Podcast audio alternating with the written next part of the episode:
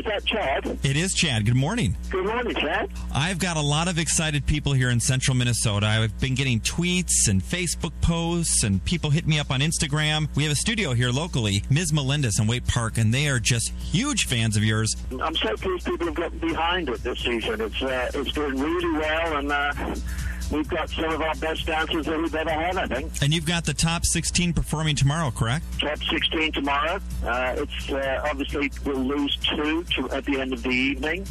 Uh, we'll be down to 14, and it's uh, it's uh, a tough time at the moment because even when we had the top 20, just to lose the first two, we were sort of, oh my God, what, what are we going to do here? Uh, we love them all. What an unbelievable show. I mean, when you created this show, and you put this together, did you think it would be as successful as it is today? No, no, in no, in no way, Chad. No. Uh, to be honest with you, I didn't even think we'd stay on the air. But now it's had such a, a, a reverberating effect around the country.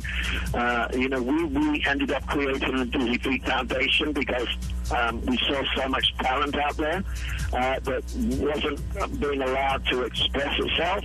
You know, you know well with the uh, education system at the moment. You give them facts that you then have to regurgitate on a piece of paper uh, and pass a test, uh, and that's it. Uh, whereas in the old days, we used to, you know, be able to sing and dance and, and do art and everything, and it was we, we could express ourselves and who we were and show who we were.